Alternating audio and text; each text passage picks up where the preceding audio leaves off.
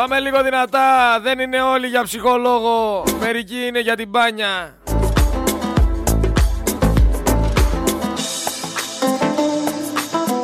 Έχουμε φτάσει στον πάτο. Πλέον το ξέρουμε αυτό. Δεν χρειάζεται να το συζητάμε καθημερινά.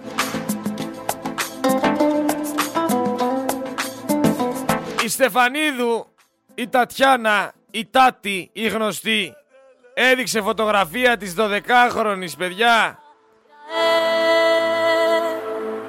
και επέλεξε, σίγουρα είχε επιλογές πολλές από τις φωτογραφίες, επέλεξε αυτήν που το κοριτσάκι κρατάει χαρτονομίσματα, κάτι πενιντάρικα.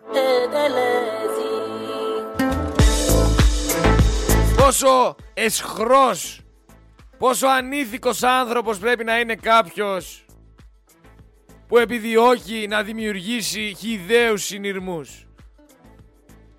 Για να μην πω κανένα γαλλικό τώρα για την Τατιάνα.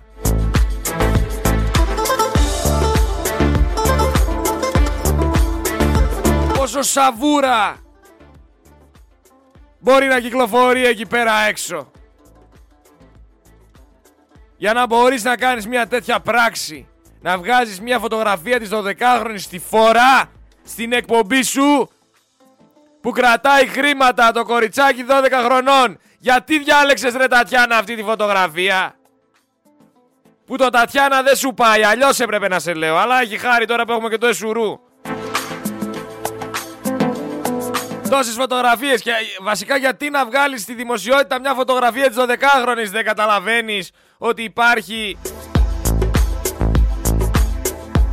περίπτωση να στιγματιστεί που ήδη έχει στιγματιστεί από τους δημοσιογράφους όλους αυτούς που αντί για να πάνε έξω το σπίτι του θύματος και της γυναίκας του που προσπαθούσε να δωροδοκίσει της μάνα, τη μάνα της 12χρονης πήγαν έξω το σπίτι του θύματος. Αλλά βρε Τατιάνα, βρε Τατιάνα. Βγήκε η δικηγόρος της 12χρονης σε ποιον λέτε, στον Ευαγγελάτο. Βγήκε στον Ευαγγελάτο και λέει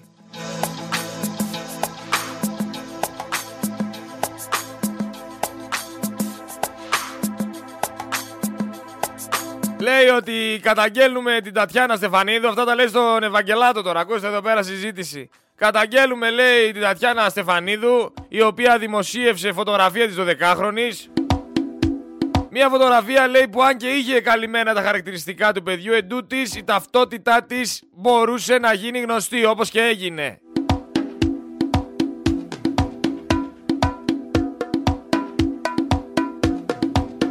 Φυσικά από όλα αυτά που είπε ότι την καταγγέλνουν την Τατιάνα Στεφανίδου, ο Ευαγγελάτος προσπάθησε να υποστηρίξει τη σύζυγό του.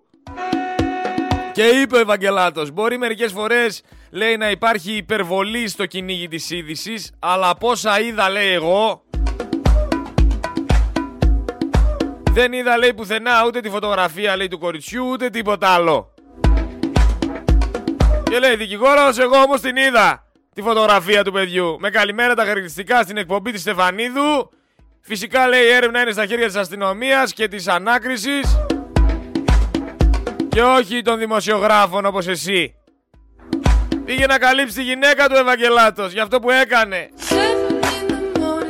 Η Τατιάνα, για να μην ξαναπώ ότι δεν πρέπει να τη λέμε Τατιάνα, την κάνουμε χάρη που τη λέμε Τατιάνα. Η Τατιάνα η οποία είπε το βιασμό του 12χρονου ερωτική πράξη. Ας της εξηγήσει κάποιος της κυρίας, ποιας κυρίας.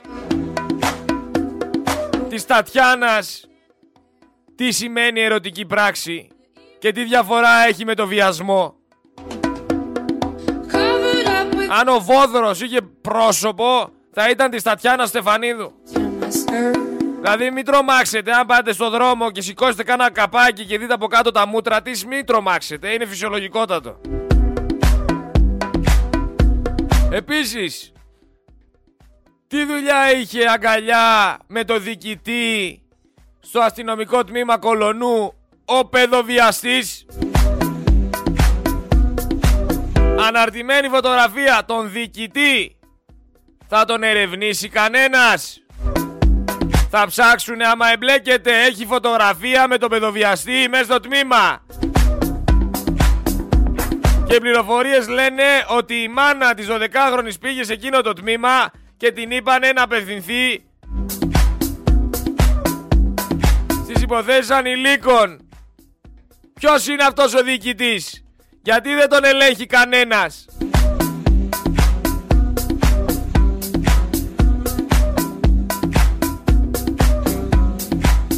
Το ότι η μητέρα της 12χρονης είπε ότι η σύζυγος του παιδοβιαστή διορισμένη από τον Μπακογιάννη στο Δήμο την παρακάλεγε να μην καταγγείλει τον άντρα της και της έλεγε ότι θα βοηθήσει το παιδί με ψυχολόγους και να συγκαλύψουν όλη την κατάσταση και να τη βοηθήσει οικονομικά και πάει λέγοντας δεν την κάνει ένοχη τη σύζυγό του. Σημαίνει ότι ήξερε και προσπαθούσε να τον παλώσει. Εν τω μεταξύ αυτή στο Δήμο ασχολείται με βρέφη. Αυτή στο Δήμο η γυναίκα, η σύζυγος, ασχολείται με βρέφη. Μπόχα και σκοτάδι παντού. Πάνω από 16 άτομα ήταν αυτοί που βίασαν την κοπέλα, τους αναγνωρίζει έναν προς έναν πλέον και έχουμε τους ρουφιάνους, τους δημοσιογράφους τα σκουπίδια που γράφουνε είχε πάει. Η 12χρονη είχε πάει γράφουνε με 16. Όχι δεν πήγε. Δεν ήθελε. Μιλάμε για βιασμό.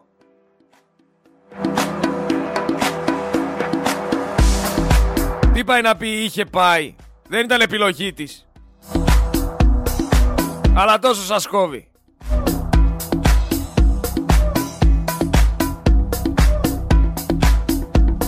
Κάθε μέρα τέτοια ώρα θα κόβεται το διαδίκτυο, κλασικά. Πλέον το έχουμε συνηθίσει. Μία και τέταρτο κόβεται το διαδίκτυο.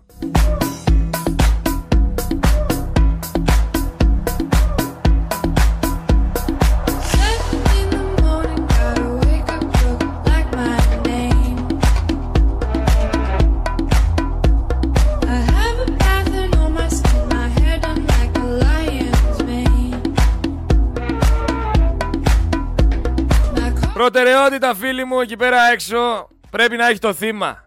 Προτεραιότητα να έχει η υποστήριξή του. Προτεραιότητα να έχει η ψυχολογία του. Δεν έχει προτεραιότητα η οργή μας, το εγώ μας, το τι θέλουμε εμείς να πούμε. Προτεραιότητα έχει να παρατηρείτε γύρω σας ποιοι είναι οι άνθρωποι οι οποίοι έχουν αιμονή με ανήλικα.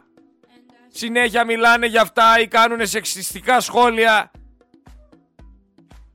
Ποιοι μιλάνε για συνένεση. Ποιοι είναι μισογίνηδες. Ποιοι λένε ότι τα κοριτσάκια προκαλούν υπερβολικά και το σκέφτονται να κάνουν κάτι με ένα ανήλικο; Όλα συνδέονται. Και αυτά προέχουνε, τίποτα άλλο. Να βλέπετε και να κρίνετε. Μη σας αφήνει η κατάσταση που ζούμε να πέφτετε θύματα μιας μοντέρνας εποχής. Ξαναλέω, ποιοι μιλάνε και λένε ότι α, δες το προκαλεί, α, δες το κάνει, δες τι φοράει, δες το ένα, δες το άλλο. Αυτοί οι άνθρωποι είναι ανώμαλοι. Είναι ανώμαλοι. Όταν μιλάμε για ένα ανήλικο παιδί, μιλάμε για ένα ανήλικο παιδί 12 χρονών. 12 χρονών. Βρε άρρωστη. Κρέμασμα.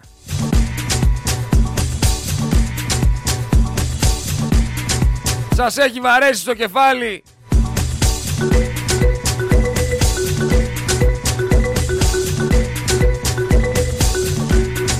Η αγαμία. Σας έχει βαρέσει το κεφάλι η αγαμία. Αυτή είναι η αλήθεια.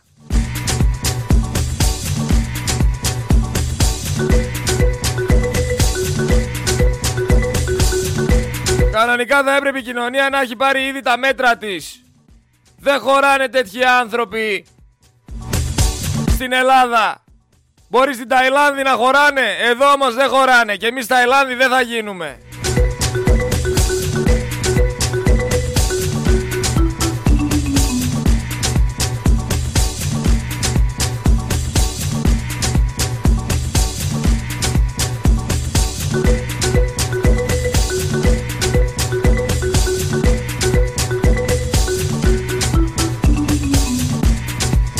Περίεργο πράγμα ρε παιδιά όλο αυτό που συμβαίνει. Δεν μιλάμε για ένα και για δύο, μιλάμε για 213 άτομα οι οποίοι ενδιαφέρθηκαν να βιάσουν ένα κοριτσάκι. Στην αίθουσα σύνταξης, παρακαλώ πολύ, άμα γίνεται ρε παιδιά, μην ανεβάζετε βίντεο. Κολλάει εδώ πέρα το διαδίκτυο και δεν μπορούμε να κάνουμε live. Δηλαδή τώρα να πάλι κόπηκε το live και ξαναμπαίνω από την δεν έχω σύνδεση στο διαδίκτυο. Τίποτα. Τίποτα. Ο Στέφανος μέσα τώρα ανεβάζει όλη μέρα την παγόνη.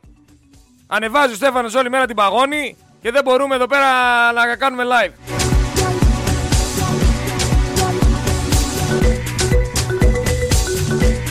Για να βγει η Τατιάνα και να πει ερωτική πράξη. Να ανεβάσει και τη φωτογραφία του κοριτσιού και όλα ζάχαρη.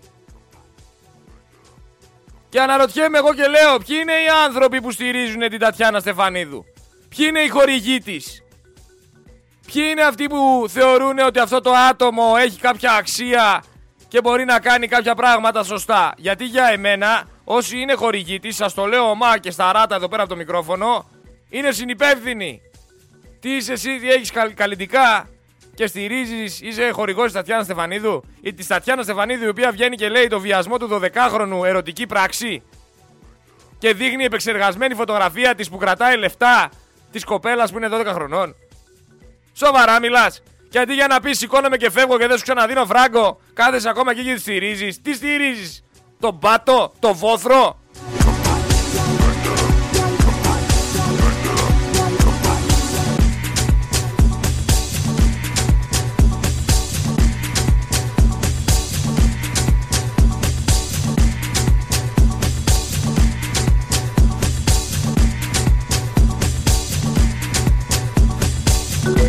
Ευαγγελάτος βγαίνεις ρε δικηγόρε και εσύ στον Ευαγγελάτο, βγαίνεις στον άντρα της για να πεις τι να την καταγγείλεις. Άντε, ο Μπαλάσκα επιπλέει στη θάλασσα. Τόσο μυαλό έχει. Έδινε δωρεάν νομικές συμβουλές σε γυναικοκτόνους. Σήμερα τώρα ξεκίνησε να ξεπλύνει έναν παιδοβιαστή. Αλλά σκεφτείτε το καλά. Δεν μπαίνει με το έτσι και θέλω δεν μπαίνει με το έτσι θέλω στις οθόνες μας. Κάποιος του δίνει βήμα. Ποιος του δίνει βήμα, αυτόν κατακρίνεται. Τον καλούν. Τον δίνουν βήμα. Δεν είναι τυχαίο. Είναι άλλος ένας σάπιος ανάμεσα σε σάπιους. Επίσης, γιατί δεν διαγράφηκε από τη Νέα Δημοκρατία αυτός ο άνθρωπος; Γιατί δεν το διαγράψανε αυτόν τον άνθρωπο από τη Νέα Δημοκρατία; Μήπως γιατί η γυναίκα του ήταν στην παράταξη; Και πώς γίνεται ένας άνθρωπος με χαρτικά να παίρνει να έχει συμφωνία με τη Διάβγεια και να έχει πάρει 31 έργα από το ελληνικό δημόσιο ύψους πολλών χιλιάδων ευρώ. Πώς γίνεται ένας άνθρωπος με ένα μικρό σούπερ μάρκετ να παίρνει από το ελληνικό δημόσιο 31 έργα; Πώς γίνεται ένα μαγαζάκι στον Κολονό, δεν μπορώ να το καταλάβω, να παίρνει 31 έργα χωρίς να έχει γερές άκρες. Μήπως βρωμάει πιο πολύ από όσο νομίζουμε η όλη υπόθεση; Γιατί ακόμα και αυτή στην καρτούλα της η γυναίκα του, η Ελισάβετ Λέκα, γράφει από κάτω σύζυγος Ηλία Παν Μίχου. Μήπως ο Ηλίας Παν Μίχου Έπαιρνε κάποια λεφτάκια, ξέρετε τώρα το καλπάκι της Νέας Δημοκρατίας. Απευθείας αναθέσεις, τα δίνουμε σε ένα μικρό σούπερ μάρκετ το οποίο λέει ότι έχει κάνει κάποια έργα, 31 έργα. Μοιραζόμαστε τα λεφτά και είναι και δικαιολογημένα. Τι, όχι, κάνω λάθος; Για να ακούσουμε όμως τι έχει να πει ο κυβερνητικός εκπρόσωπος της κυβέρνησης Μητσοτάκη, ο Γιάννης ο Οικονόμου, για τη διαγραφή, την αναστολή και πάει λέγοντας. Δημοκρατίας Γιατί δεν τον διαγράψετε Και αυτό και είναι στην απλά ουσία. Αυτό, μην, μην ανεστάλλει κολλάμε στα ιδιότητα. τυπικά. Αυτό είναι στην ουσία. Είναι, πολύ ουσιαστικό, δεν είναι τυπικό. είναι, είναι Και αυτό απολύτως- είχε πολύ ψηλές γνωριμίες και ήταν φωτογραφημένος χωρίς να φταίνει Ακούστε, άνθρωποι. να σας με πω. τα μισά στελέχη της Νέας Δημοκρατίας. Και επειδή υπάρχει και το ιστορικό με τον τρόπο που διαχειριστήκατε την υπόθεση Λιγνάδη, ο οποίος είναι έξω, να θυμίσω, αν και καταργασμένο, αλλά αυτό είναι το θέμα της δικαιοσύνης. Με την αστυνομία να πηγαίνει ένα μήνα μετά και να παίρνει το λάπτοπ και τα κινητά του. Δηλαδή δόθηκε χρόνος. Γιώργο, θες να πεις κάτι; Μιλάς για συγκάλυψη. Το λέει και η αντιπολίτευση και ο κόσμος φοβάται ότι ο τρόπος. Μπορεί να τα λέτε τώρα με ειλικρίνεια, εγώ πιστεύω, εσείς προσωπικά, κύριε Οικονόμου, αλλά η μεθοδολογία που έχετε ακολουθήσει μια σειρά υποθέσεων σας δείχνει εμπιστοσύνη. Πιστεύετε ότι ο κόσμος θα υπάρξει αποκάλυψη των ονομάτων και αν υπάρχει παρασκήνιο πίσω από αυτή την ιστορία. Γιατί ο Επιτρέψτε άνθρωπος να- αυτός ήταν προμηθευτής του Δήμου Αθηναίων. Ωραία, για να τον αφήσουμε.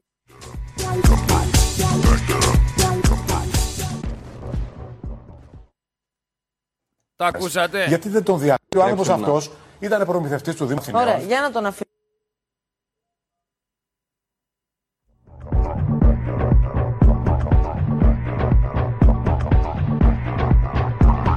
Η διαφορά ανάμεσα σε αναστολή και διαγραφή είναι απλά τυπική, είπε. Η Ελλάδα παρακμάζει πλέον. Έχει μαζευτεί πάρα πολύ σαπίλα. Άμα όχι αυτοί, τότε εμείς θα πρέπει να προστατεύσουμε τα παιδιά μας, θα πρέπει να προστατεύσουμε την κάθε γυναίκα που κυκλοφορεί εκεί πέρα έξω. Πρέπει σίγουρα να φύγει αυτή η κυβέρνηση, η κυβέρνηση της συγκάλυψης, αλλά δεν αρκεί. Πρέπει να αλλάξει όλη η κοινωνία. Τα ζητήματα είναι πολλά. Είναι οικονομικά, πολιτικά, ηθικά, πολιτισμικά, ψυχολογικά και πάει λέγοντας. Η ερώτηση για σήμερα είναι η εξής. Πώς μπόρεσε αυτός ο άνθρωπος να πάρει 31 έργα από το ελληνικό δημόσιο; Πράγματα που δεν υπάρχουν σίγουρα στην Ελλάδα είναι δικαστική έγκυρη εξουσία. Έγκυρη δικαστική εξουσία. Δεν υπάρχει σίγουρα δικαιοσύνη. Δεν υπάρχει σίγουρα λίστα ονομάτων 213 παιδοβιαστών. Και το μόνο σίγουρο είναι ότι ζούμε στην ωραιότερη χώρα του υπόκοσμου.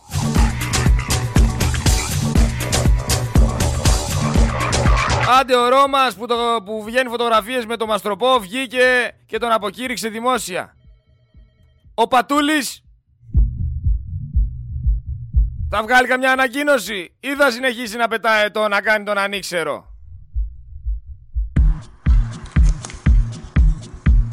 Ή θα συνεχίσει να πετάει αετό, ξαναρωτάω. Τι γίνεται ρε παιδιά με τα Υπουργεία; Για λειτουργικές τους ανάγκες ψωνίζουν από μίνι μάρκετ και μάλιστα με απευθείας αναθέσεις. Αυτή είναι η σχέση που είχαν με τον παιδοβιαστή όλη αυτή της κυβέρνησης. Για να μην πω άμα είχαν και άλλες σχέσεις, γιατί δεν γνωρίζω και δεν θέλω να πάρω κανένα στο λαιμό μου. Αλλά το ότι ένα μίνι μάρκετ στον Κολονό πήρε 31 δημόσια έργα από το Υπουργείο και από, την, από το Ελληνικό Δημόσιο με απευθείας ανάθεση με ξεπερνάει. Με ξεπερνάει. Όσο για τον άλλον το 42χρονο, ο οποίος ε, είναι και πατέρας τριών μικρών κοριτσιών που εμπλέκεται στην κατάσταση. Δεν μου λέει τίποτα το ότι είναι πατέρας. Έχω δει κάτι πατεράδες για πέταμα. 18 ολόκληροι μήνες περάσανε από τη δολοφονία του Καραϊβάζ και δεν έχει συλληφθεί ακόμα κανένας. Θυμάμαι και την Ασημακοπούλου που έβγαινε και έλεγε για τον Νίκο του Γεωργιάδη. Είναι πολύ σοβαρός άνθρωπος. Πολύ σοβαρός. Όπως πολύ σωστά παρατηρήσαμε χθες και με τη Δήμητρα, το πετρέλαιο είναι πιο ακριβό από τη βενζίνη πλέον. Το έχετε ξαναδεί αυτό το φαινόμενο, να είναι το πετρέλαιο πιο ακριβό από τη βενζίνη; Δέκα χιλιάρικα έδινε η σύζυγός του για να ξεχαστούν οι βιασμοί. Δεν είναι ένοχοι; Δεν έπρεπε να βρίσκεται και αυτή πίσω από τα κάγκελα εφόσον γνώριζε και δεν έκανε τίποτα. Μια άλλη νέα είδηση είναι ότι θα γίνονται έφοδοι στα σπίτια των οφειλετών από την εφορία. Ακόμα και μέσα στο σπίτι σας θα μπορούν να μπουν, να σπάσουν την πόρτα και να μπουν μέσα. Νομοθετήθηκαν κανονικότατα αυτοί οι έφοδοι από την εφορία στα σπίτια φιλετών. Ο Υπουργός, ο Γεωργιάδης, ο Άδωνης, ο Μπουμπούκος, ο Γλυκούλης, το πλεκόστομο. Τι έχει να πει; Σκεφτείτε τώρα ο Φιλέτης να δηλώνει δεν δίναμε. Όπως δήλωσε και ο Άδωνης. Εκ μέρους του κράτους πάντα, έτσι, για τα οφειλόμενα στους γιατρούς εσύ. Σκεφτείτε τον Άδωνη ταμπουρωμένο σπίτι του. Να μην δίνει τα λεφτά στους γιατρούς. Τι θα έκανε η εφορία, θα έμπαινε μέσα. Αλλά ξαναρωτάω και θα το ξαναρωτάω μέχρι που θα βγει το λαρίκι μου απ' έξω. Τι έκανε κάθε τρεις και λίγο στο αστυνομικό τμήμα Κολονού ο παιδοβιαστής; Τι σχέση είχε με τον διοικητή; Και γιατί δεν ερευνάται από των εσωτερικών υποθέσεων ο διοικητής;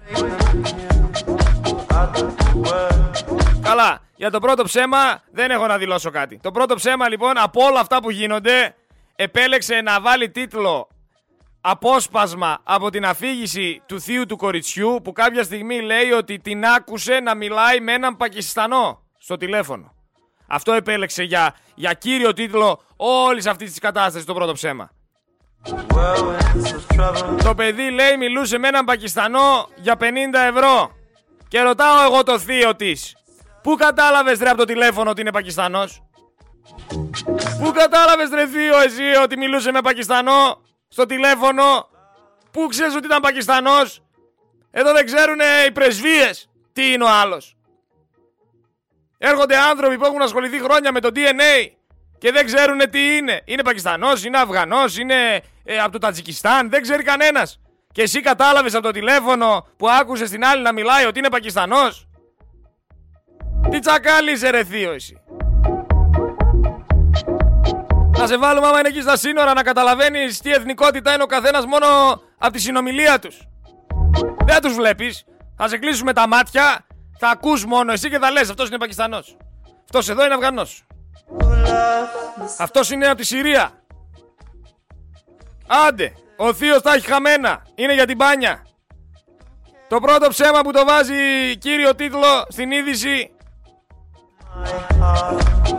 Αυτούς πιστεύετε Αυτούς ακούτε, αυτούς διαβάζετε Όσο για το διοικητή και για αυτό που λέγαμε Έχω πληροφορία η οποία λέει Θεωρούμε ότι είναι αλήθεια. Δεν την υιοθετώ Αλλά λέει η πληροφορία και πρέπει να τη λάβω υπόψη μου Ότι ο παιδοβιαστής ενημερώθηκε από κολλητούς του στην Ελλάς Ότι ξεκινάει έρευνα σε βάρος του. Των εσωτερικών υποθέσεων θα κάνει καμιά σχετική έρευνα άμα υπάρχουν ρουφιάνοι αστυνομικοί που κελάιδησαν στον κατηγορούμενο σε αυτό το κάθαρμα ότι ξεκίνησε έρευνα εις βάρος του. Δεν θα έπρεπε αυτοί οι συγκεκριμένοι άνθρωποι, άμα ισχύει αυτό που λένε, να ξυλωθούν σήμερα από το σώμα της ελληνικής αστυνομίας.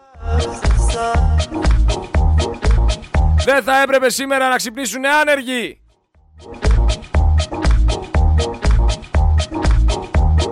Δεν θα έπρεπε